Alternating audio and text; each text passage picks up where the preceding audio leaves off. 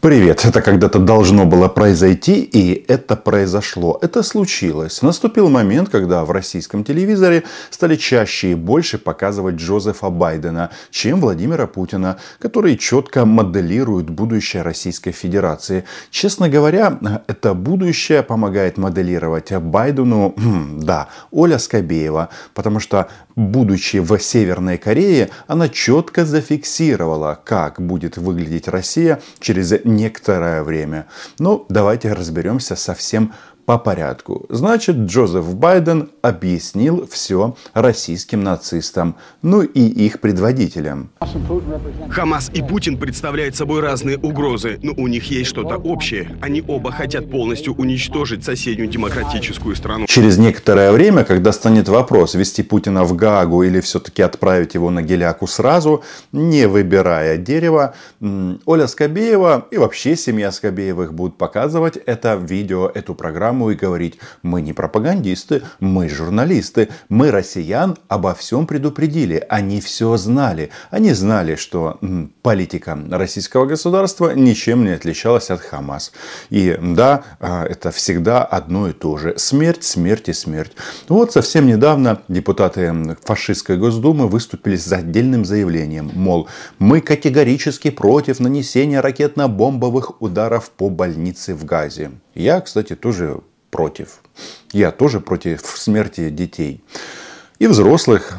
Только в этом сложном мире всегда хочется сказать, ну, во-первых, российским нацистам, они за этих более чем 600 дней полномасштабного вторжения уничтожили больше 450 больниц. Это счет на сотни, на сотни. Но это так, я к тому, что э, пощады на российским нацистам ждать не надо. Потому что никто ничего не забыл. И то, что сейчас демонстрирует Израиль, это ярость, это ненависть. Мы действуем подобным образом. Ну а Путин тем временем его все-таки в телевизоре показали. Он там путешествовал в Ростове, встречался с Герасимовым и, очевидно, давал последние указания. Его указания понятные. Отправьтесь в Украину, сколько нужно, столько и мяса туда забирайте. Это не имеет никакого значения. На россиян считать не надо. Мне нужна победа. И, пожалуйста, захватите мне Авдеевку. Что бы там ни говорили наши аналитики, все очень сложно. И они продолжают наступать. Да, они умирают, но продолжают наступать. И в ситуации, когда Владимиру Путину количество погибших не имеет значения, нужно нам принимать такие решения, чтобы сохранить жизнь нашего солдата. Потому что это здорово считать в новостях, что, ну, например, за вчера 1300 а, 80 э, российских трупиков было пакетировано, а сегодня больше 800. Красивые цифры, они мне тоже нравятся. Я просто хочу сказать, что когда сюда вторгну, входит российский солдат, он отправляется убивать. Он идет не в лаптях, он идет как минимум с автоматом и другими средствами поражения. Значит, слово Джозефу Байдену. Дед э, всея Украины мне кажется, начинает а, чутче понимать расклад а, на геополитической арене. Ведь когда Хамас, который связан и с Россией, и с Ираном, с таким удовольствием убивал граждан Америки, и Украины, и Израиля в первую очередь, понятно, что люди эти, скорее всего, были с двойным гражданством, они-то четко продемонстрировали, что они хотят сделать и с нами, и, соответственно, с американцами. И в данном случае нужно что делать? Ну, а, если кто-то пришел в ваш дом, вас же убить, то лучше его в свой дом не подпускать, а уничтожать на дальних подступах. Слово Джозефу Байдену россияне слушают внимательно. Я знаю, что эти конфликты могут казаться далекими, и, естественно, возникает вопрос, какое отношение они имеют для Америки. Итак, позвольте мне объяснить, почему обеспечение успеха Израиля и Украины жизненно важно для национальной безопасности Америки. Вы знаете, история научила нас, что когда террористы не платят цену за свой террор, когда диктаторы не платят цену за свою агрессию, они вызывают еще больше хаоса, смерть и. И они продолжают действовать. Цена и угроза для Америки и всего мира продолжает расти. Так что если мы не остановим жажду Путина править и контролировать Украиной, он ей не ограничится. Уверен, что базовые пункты выступления Байдена вы уже знаете. Он обратился в Конгресс. И да, деньги будут, и оружие тоже будет.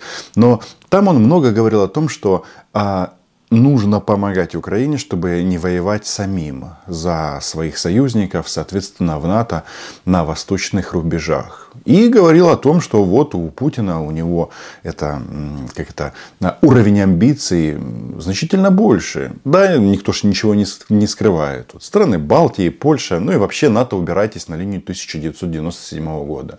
Почему Джозеф прав? А если вы считаете, что он прав, я считаю, что он прав, но он медленно думает и медленно поставляет оружие и боеприпасы. Об этом я всегда говорил, потому что есть военно-технические решения. Но а, м, Джозеф прав, а если он прав, подписывайтесь на канал. В чем? Что эти ребята хотят а, нашей смерти. В целом Запада, а Украина уже Запад. А если они хотят нас убить, а мы хотим жить, то какой здесь компромисс? Это не мои слова. Кто знает, может написать в комментариях. Вопрос в следующем. Значит, страны Балтии, они же болят вот здесь и сейчас. Ну, депутата Госдумы Скобеева. Хотя у него этот э, активный позывной Попов. А что, отличная идея. Только Латвия потом перестанет существовать. Каким образом они собираются еще нам закрыть наше Балтийское море. Латвия, Литва, Эстония, Польша, Болгария, много других стран и столиц. Париж, Берлин, Лондон. Туда обязательно нужно отправить какую-то ядерную или не очень ядерную, но в любом случае ракету. Но когда Женька Попов, он же Скобеев, возмущается, что наше Балтийское море то нет, друзья, вы все просрали а, под руководством Владимира Путина. Потому что теперь Балтийское море это внутреннее море стран НАТО после вступления Финляндии, ну и практически вступления в НАТО Швеции. Хоть юридически этот процесс не завершен, а на практике это ничего не меняет. Это нужно подчеркнуть. Значит, а, что мы видим? Джо выступил к нации с Трансляция велась из овального кабинета. Это как раз подчеркивает важность всего сказанного.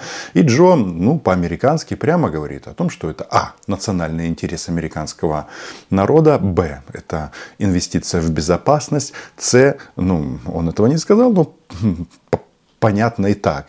Если мы не будем помогать нашим соседям, то э, варвары э, захотят сделать что-то подобное с нами. В общем, с точки зрения, опять же, геополитики, дед э, всех переиграл, потому что ну, вот этот вот чек на сколько там, на 100 миллиардов, ну, поверьте, для таких глобальных раскладов это вообще недорого. Вот э, когда кто-то в Штатах говорит, что вот, мы не туда тратим деньги. Ребята, вы посчитайте, сколько бабла вы потратили для противостояния Советскому Союзу в годы холодной войны. Это же хулиарды хулиардов или хулиарды триллионов. Ну, в общем, очень и очень большая сумма. А сейчас это, ну, вот так вот объективно а, сдуть эго Путина, газовое и не только, ну, можно практически даром. А надежда там, на болотах, у Ольки на самом-то деле одна. И она а, с этой надеждой а, идет к россиянам верит просто, верит, что вот еще чуть-чуть и Украину а, оставят один на один с Рашкой. Точно? Я не думаю. А вы? Сергей Викторович, а по украинскому треку что у нас сейчас происходит? Так часто в нашей программе говорим о некоторой усталости, даже о раздражении, о том, что невозможно более поддерживать украинский режим ни в военном, ни в финансовом плане. Я имею в виду, американцам невозможно. Это правда, это так, мы не выдаем желаемое за действительно. Что вот там, например, европейцы говорят? Точно, точно. Запад уже устал. Сначала срочные новости. Только что Байден направил в Конгресс запрос на оказание помощи Украине и Израилю на 106 миллиардов. Израилю предлагается предоставить помощь на 14 миллиардов 300 миллионов долларов. А Украине каких-то жалких 61 миллиард. И то большая часть этих денег будет направлена на американские заводы, которые производят оружие для Украины. Ну, слушайте, просто вин-вин ситуация. Да. Кто бы мог подумать, что для нас, чтобы отстоять свою независимость, так сложатся обстоятельства. Когда мы будем воевать, как деды, американским оружием. Да, может, это не называется ленд-лизом, но от этого американские браунинги убивают российских оккупантов не менее эффективно. Но усталость в финансировании чувствуется. Я знаю, что вы разговаривали недавно с Сиярто, Путин с Орбаном. Вот атмосфера, что называется, в кулуарах, когда этот вопрос обсуждаешь. Вы знаете, я думаю, что э, многим надоела Украина в Европе по инерции они вот через самовнушение пытаются еще удерживать эту ситуацию на плаву, но не знаю, насколько их хватит и насколько их избиратели будут готовы мириться. Венгерские соседи наши давно разочаровывают, но бог с ними. Не самое главное, это страна в НАТО и в Европейском Союзе, хотя, конечно, они там нам э, регулярно гадят. Я просто к тому, что вот все устали. Так, послушайте, на этой неделе Европарламент принял решение о выделении Украине 50 миллиардов евро. Ну, как вы видите, суммы не маленькие. И еще раз, с точки зрения вообще там геополитического расклада, вот эта заруба, которая сейчас происходит, это, по сути, чистые копейки. И да, а, россиянам а, будет тоже очень интересно. Во-первых, а, Оля Скобеева, и вот сейчас я перехожу к анонсу, который я сделал в начале видео, она показывает жителям Рашки, как будет выглядеть Рашка. То есть э, репортаж из будущего.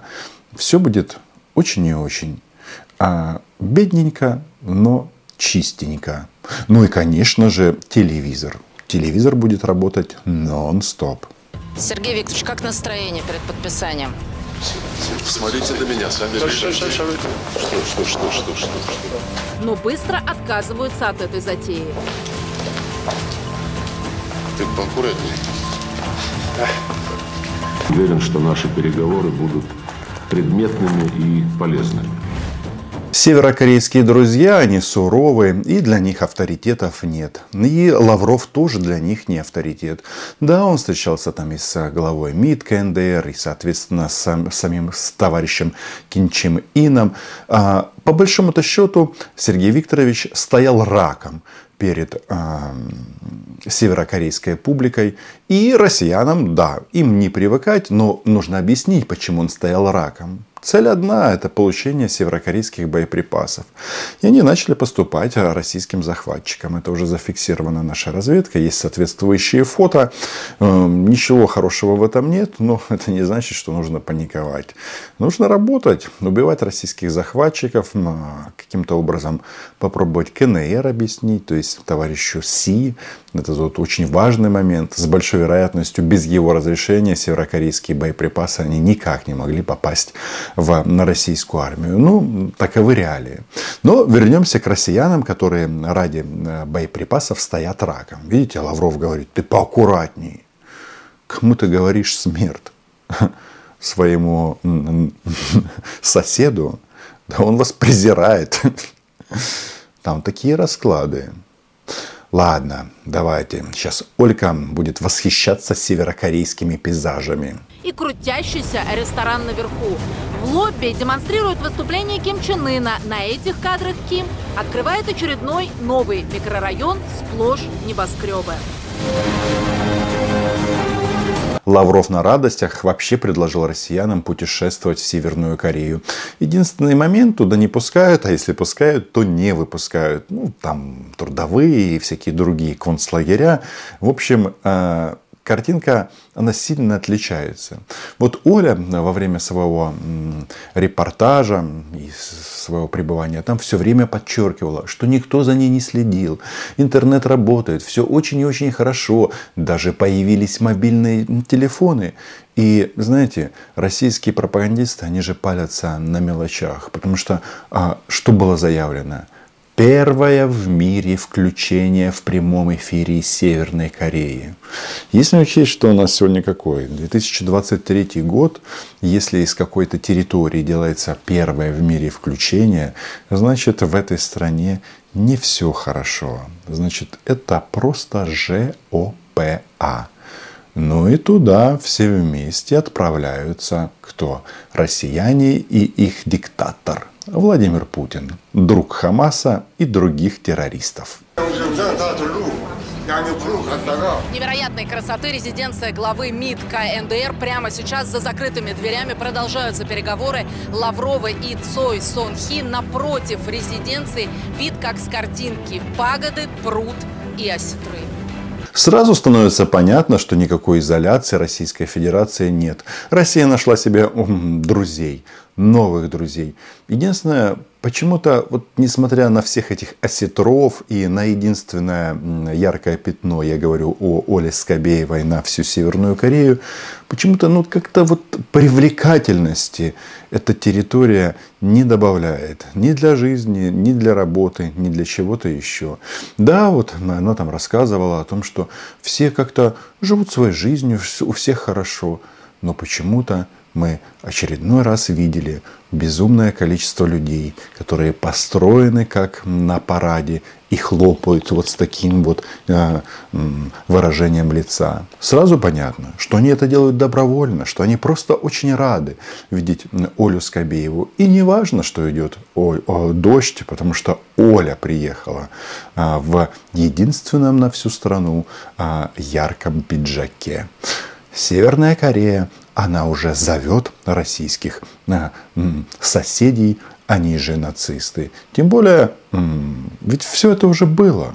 Все уже было в Раше, которая тогда называлась Советский Союз и гнобила соседние государства. Так больше не будет. Какие именно автомобили входят в кортеж главы Министерства иностранных дел КНДР? Те самые машины, которые к ВОЗу Пхеньян запрещены официально. Официальных каналов импорта автомобилей в КНДР не существует. Большая часть автопарка корейцев завезена из Китая. Сама Северная Корея с населением в 26 миллионов человек, если верить официальной статистике, производит 50 тысяч автомобилей в год. В основном автобусы и техника для военных. Местами это будущее уже наступило. Потому что в Рашке тоже в основном китайские машины. Нет, там Мерседесы, Ауди, Вольво, все это, конечно, тоже есть. Но для очень и очень богатых, для такого маленького сегмента. А вот Оля хвастается, но мы будем как северокорейцы. А буханки будут клепаться на фронт, а все остальные будут ходить с грустными лицами. Ну и ни при каких обстоятельствах ничего никому не говорить о том, что они действительно думают. Главная северокорейская газета называется «Надон Синьмун», что переводится с корейского на русский как «Наша газета Труд». Обратите внимание на первой полосе министр Лавров, подпись глава Министерства иностранных дел в гостях в Пхеньяне и сразу семь фотографий. Сегодня вышел черно-белый вариант газеты на Дон Синьмун. Уже завтра, то есть с задержкой в сутки, появится цветная версия, которая будет доступна каждому северокорейцу по подписке. Подписка является обязательной. Ну а в субботу на каждом предприятии на уроке политинформации урок проходит до обеда. Газета принято читать вслух и конспектировать самые важные. На, на каком-то этапе содержать сфору пропагандистов будет невыгодно. Тем более они говорят все одно и то же. Количество каналов а, в России сократится и газет тоже. Вот эта вот северокорейская газета «Труд», она, да, обязательно, и она одна и единственная. Еще немного и будут цветные фотографии вместе с Кобеевой. Ким Чен Ына, он считается наиболее либеральным из всех предыдущих Кимов во власти. В самой изолированной стране на планете женщинам, в частности, разрешили носить каблуки. В окнах появились шторы, а в руках людей мобильные телефоны. Чем не пример для подражания? Согласитесь, а, товарищ Ким Чен Ин просто северокорейский либерал. Северная Корея – самая закрытая страна на планете, про которую распространяют бесконечное количество самых безумных слухов и буквально слагают легенды, якобы иностранцам по городу передвигаться запрещено. Я прямо сейчас в центре Пхеньяна, товарища майора рядом со мной вроде бы нет. Абсолютно нормальная, обычная северокорейская жизнь, абсолютно обычные, нормальные люди, которые не одеты в одинаковую одежду, не двигаются по форме. Яркая разноцветная одежда. Но то есть жизнь в городе ранним утром не отличается от жизни в любом другом мегаполисе. Да-да, вы братья навек. Мы вас поздравляем. Хотя это же Оля. Оля всегда что делает? Да, обманывает, то есть врет. А если присмотреться, за ней по пятам идет мужчина в черном костюме, в белой рубашке и в черном галстуке. А возможно, он хочет забрать ее сердце. Ну, если она где-то накосячит и накрошит батон на товарища Ина. Корея в прямом смысле слова живет своей собственной жизнью. У Пхеньяна даже отдельное летоисчисление, так называемый календарь Чучхе. За точку отчета берется год рождения товарища Ким Ир Сена, 1912 год. Это счастье и готовая модель для подражания. В России тоже будет введен свой собственный календарь. Единственное, что летоисчисление будет э, с 2000 года, когда товарищ Пу стал а, у руля российского государства. Получается, что а, это что, Путин придумал Россию, и она существует всего лишь 23 года. Блин, а, придется все нырки Путина в историю аннулировать. Обязательная часть любой официальной программы в КНДР каждого уважаемого гостя. Везут сюда, на возвышенность Мансу, именно на этом холме. Располагаются две гигантские бронзовые статуи великих людей современной Кореи, непревзойденный, выдающийся руководитель Ким Ир Сен и великий вождь Ким Чен Ир. Принято подойти к монументу 20-метровым статуям, остановиться ненадолго, задуматься, а потом поклониться. Риббентропу современности нужно подсказать. Если ты хочешь получить северокорейские боеприпасы, то нужно раком. Наклоняться нужно сильней, а то м-м, поводят тебе по губам и поедешь обратно без снарядов. Путин такое не любит, не простит. Здесь не принято использовать словосочетание «Северная Корея», просят произносить исключительно КНДР. Согласно пхеньянской официальной идеологии нет Южной или Северной Кореи. Корея одна, просто юг сейчас временно оккупирован империалистами, но после победы идеи Чучхе он тоже будет спасен. Вот тут и стопроцентное совпадение. КНДР и фашистская Россия. Всех мы освободим, всех убьем. А, так они а, думают и стремятся именно к этому.